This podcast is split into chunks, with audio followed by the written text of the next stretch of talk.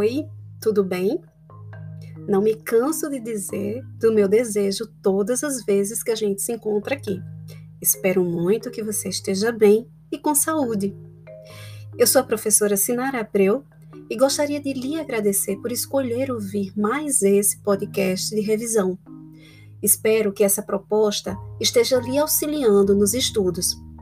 Hoje eu venho propor uma exposição vamos dizer assim, mais crítica e que estimule nossa reflexão. Pode ser?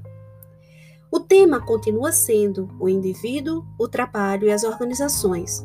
E o texto base é o das professoras Araújo e Sachuk, 2017, intitulado Os Sentidos do Trabalho e suas implicações na formação dos indivíduos inseridos nas organizações contemporâneas.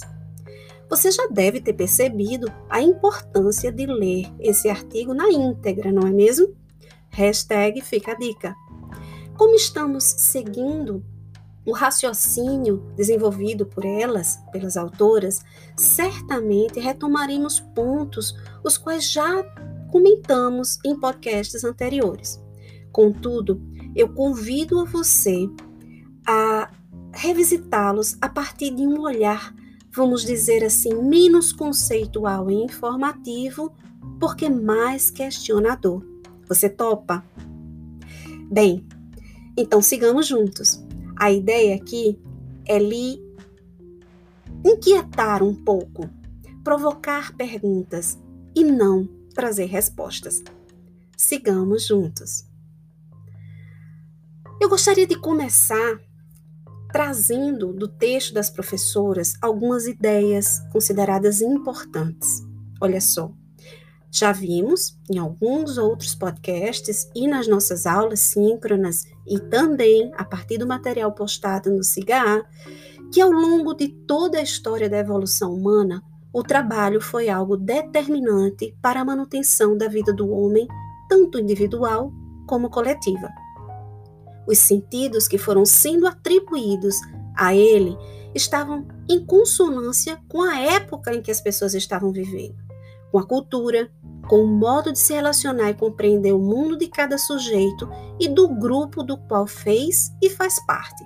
Assim, os sentidos que se atribuem ao trabalho são sempre, preste atenção, singulares, concretos e históricos. Por quê? Porque constitui necessidade humana dar significado ao seu entorno, ao seu fazer e ao seu viver. A partir disso, chegamos a algumas constatações. Quais são elas? Os sentidos do trabalho estão, portanto, historicamente vinculados às condições materiais da sociedade.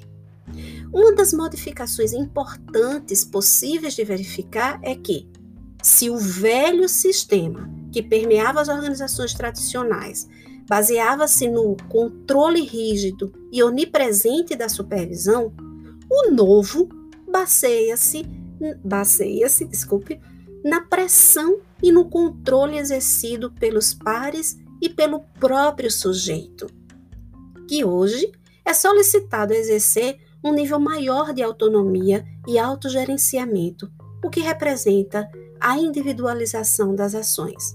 Você, como estudante, já deve passar por algumas dessas pressões, já deve perceber que existe algo esquisito sendo colocado como sua única responsabilidade nessa sua formação, e se você já trabalha, você também já deve ter percebido isso, talvez não dado nome, mas fiquemos atentos e vamos seguindo. Alguns pontos de reflexão do indivíduo, nesse contexto, então, é esperado que administre sua vida profissional, agora sujeita a alterações imprevisíveis e frequentes, que obrigam, que o obrigam a organizar, a reorganizar constantemente a sua identidade, as suas atitudes, metas, rotinas, redes sociais. Quantas vezes você não tem sido impelido, exigido a fazer essa reorganização o tempo todo? a administrar a sua vida profissional. A gente precisa, mas também precisa refletir sobre que força é essa que nos impõe, não é mesmo?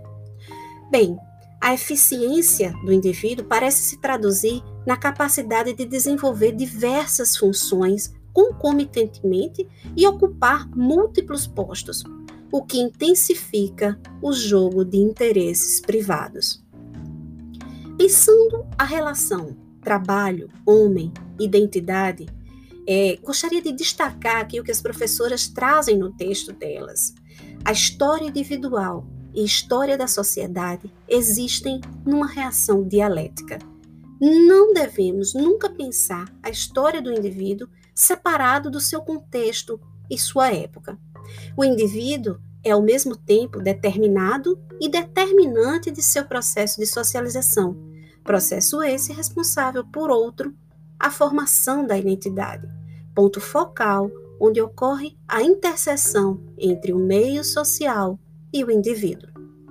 Todos esses aspectos, indubitavelmente, estão presentes no mundo do trabalho, já que o fazer humano foi e continua sendo um dos aspectos centrais na constituição do homem. Portanto, por meio do trabalho, o homem constrói a sociedade e se relaciona com seus pares e consigo mesmo. Eu gostaria de sugerir para você é, pensar e refletir, a partir desse momento, nesse podcast, algumas sugestões de arte. Vou começar pela música. Existe uma música antiga, mas um clássico. É, algumas pessoas conhecem como Um Homem Também Chora, mas o título dela é Guerreiro Menino, de Gonzaguinha. E na letra da música, que é linda, belíssima, eu gostaria de destacar aqui algumas partes. Quando Gonzaguinha diz a gente: O homem se humilha, se castra um seu sonho, seu sonho é sua vida, e vida é trabalho. E sem o seu trabalho, um homem não tem honra, e sem a sua honra, se morre, se mata. Não dá para ser feliz, não dá para ser feliz. Gostaria de deixar como sugestão você revisitar e ouvir essa música de uma forma diferente e pensando nesse contexto que estamos refletindo acerca do homem, do trabalho e das organizações. Também gostaria de sugerir outras obras de arte que fazem referência a trabalhadores e ao mundo do trabalho. A primeira delas é a tela Os Operários, de 1933, de Tarsila do Amaral. A obra Os Operários foi pintada por Tarsila e foi muito criticada naquela época. No entanto, é ela que inaugura a fase social dessa artista. Nela estão representadas as muitas etnias brasileiras que imigraram de todos os lugares do interior do país para vir trabalhar nas indústrias de São Paulo na década de 30. Os rostos sobrepostos representam a massificação da vida operária, aparecem cansados no quadro. Ao fundo, elementos do cubismo, com formas cilíndricas e retângulos, indicando as fábricas da cidade. Dá uma olhadinha, busca na internet, que é de domínio público, você pode observar essa tela. A outra obra que eu gostaria de trazer como reflexão sobre essa questão do homem, o trabalho e a indústria é O Lavrador de Café, de 1934, de Cândido Portinari. O quadro pintado por Cândido Portinari tornou-se uma de suas mais famosas obras. Nele, um trabalhador negro típico das fazendas de café do século XX, com uma enxada nas mãos e plantações ao fundo, aparece com os braços e pés maiores do que o resto do corpo. Essa deformação das figuras era traço marcante do pintor e representava a sua necessidade de valorizar o trabalho brasileiro e, ao mesmo tempo, demonstrar a figura dramática e comovente do negro marcado pelo sofrimento do trabalho duro nas fazendas. Comprometido com as lutas operárias, o pintor mexicano Diego Rivera pintou no saguão do Instituto de Artes de Detroit, nos Estados Unidos, o mural que tematiza o trabalho da indústria automobilística local. O operariado surge como o capitalismo industrial, que deu início ao mundo moderno. quarto estado é outra obra que a gente sugere para você observar. É uma obra do artista italiano Giuseppe Bellizza, que nasceu em 1868 e morreu em 1907. Ele põe em foco o proletariado que entra em greve e ocupa a Praça de Volpedo na Itália, cidade natal do pintor. O quadro se tornou um símbolo da luta dos trabalhadores. Busca lá na internet, você vai gostar de ver. A partir de agora, eu gostaria de conversar um pouco com você, sempre convidando a esse ponto reflexivo sobre a construção dos significados atribuídos ao trabalho ao longo da vida produtiva do homem. Vou convidar você e pedir licença para passar por alguns temas que já estudamos, que já conversamos aqui, mas dessa vez, como eu disse, de uma forma provocativa, de uma forma reflexiva. A construção dos significados atribuídos ao trabalho ao longo da vida produtiva do homem passou necessariamente por diversas metamorfoses. As professoras no texto dizem o seguinte: no período primitivo, a relação que o homem estabelecia com a natureza era entendida de maneira sobrenatural, e os vínculos sociais e de produção estavam impregnados pelo valor de sobrevivência e também pelo sentido de pertencimento a um grupo, a uma tribo, a uma comunidade. Essas relações estavam pautadas pela cooperação e por aspectos religiosos, o que propiciava o sentido de unidade e interligação entre os membros do grupo. Lembra que já conversamos sobre isso? No período greco-romano, o trabalho era visto em função do produto, e este, por sua vez, em função de sua utilidade ou capacidade de satisfazer a necessidade humana. O que contava era o valor de uso e não o valor de troca, o valor de uma mercadoria em relação às outras. Na Idade Média, o trabalho era permeado pelo sentido de castigo divino, portanto, de penitência, e talvez por isso ele tenha sido aceito de maneira resignada pelo servo, pelos artesãos, pelos cidadãos pobres e as relações produtivas ocorressem na forma de servidão.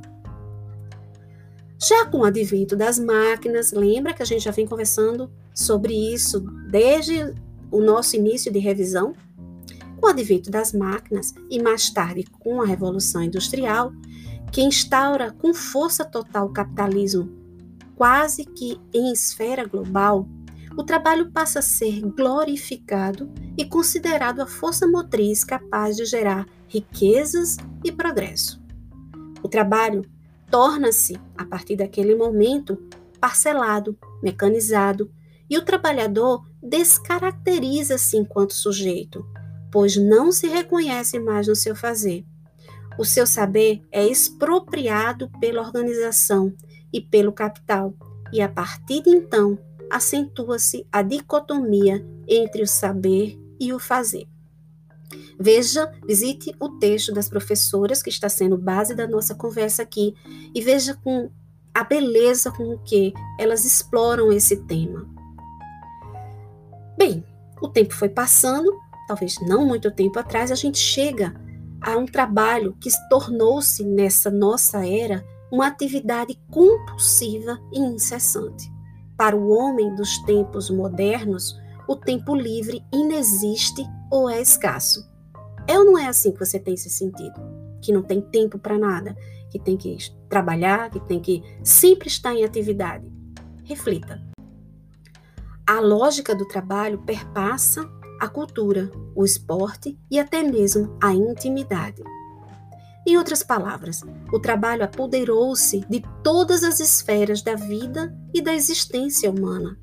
É cada vez mais evidente que, na contemporaneidade, o trabalhador é solicitado a participar, a envolver-se e a comprometer-se com seu trabalho e sua carreira.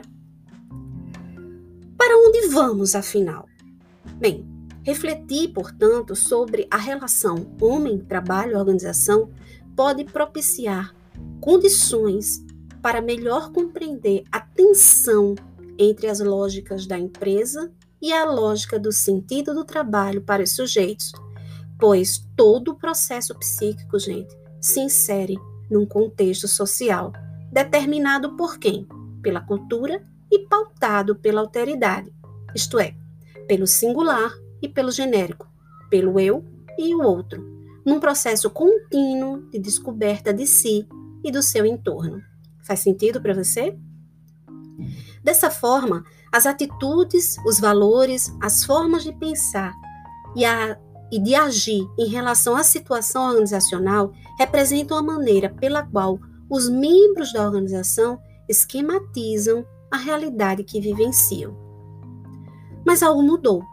Sim, algo está mudado. No passado, as relações de poder e, portanto, as ideologias eram facilmente identificadas e consideradas totalitárias, já que muitas vezes estavam pautadas na sujeição implícita do sujeito à vontade de outrem, ou mesmo a determinadas instituições. Mas aí eu lhe pergunto: será que essa sujeição ainda existe, mesmo que não mais explícita como era? Bem, pensemos juntos. Nos dias atuais, pode-se inferir que a sujeição ocorre de maneira, vamos dizer, muito sutil, via sedução, o que torna o indivíduo acrítico e corresponsável pela sua própria exploração, condição, na maior parte do tempo, escamoteada pela ideologia da harmonia, da motivação homogênea, da empresa família, da empresa feliz. Eu gostaria de trazer um trecho para vocês agora que reflete um pouco sobre isso que acabamos de falar, que é de Bill Churran, 2015, que diz o seguinte, abre aspas: O poder ilimitado é o verbo modal da sociedade de desempenho. O plural coletivo da expressão yes, we can expressa positividade na sociedade de desempenho. No lugar de proibição, mandamento ou lei, entram projeto, iniciativa e motivação. Fecha aspas. Gostaria de deixar então aqui para vocês uma sugestão de leitura que está sendo bastante divulgada e tem sido realmente muito importante para reflexões acerca desse mundo em que estamos vivendo, que é A Sociedade do Cansaço, de Byung-Chul Han, da editora Vozes. Por fim, há muito ainda o que discutir de forma refletida, como propomos nesse podcast. Acredita-se que discutir os sentidos do trabalho presentes nas organizações contemporâneas e suas implicações na constituição do homem enquanto sujeito parece ser uma oportunidade não apenas de evidenciar os aspectos de empobrecimento e ausência de significados que o trabalho tem gerado na atualidade, mas também, dizem as professoras, base que, tem, que temos como base o texto, e, sobretudo, de repensar a importância do trabalho na constituição do homem e o papel das organizações na humanização do trabalho. Por fim, e para finalizar, eu gostaria de recomendar ainda na, na, na vibe da arte uma música, mais uma música, é, da nossa cantora Pete, cantora e compositora. O nome da música é Te Conecta. Ouça essa música e reflita um pouco como você se enxerga nesse mundo em que estamos vivendo, nesse mundo atual. E pensando também sobre o seu processo formativo, pensando no profissional que você deseja se formar, no entorno que você está inserido e o que que você gostaria de refletir, pensar, criticar, de assumir, de trazer como seu, de dizer isso sim, isso não. Obrigada por ter chegado até aqui comigo. Siga nas nossas revisões e a gente se vai falando. Até breve.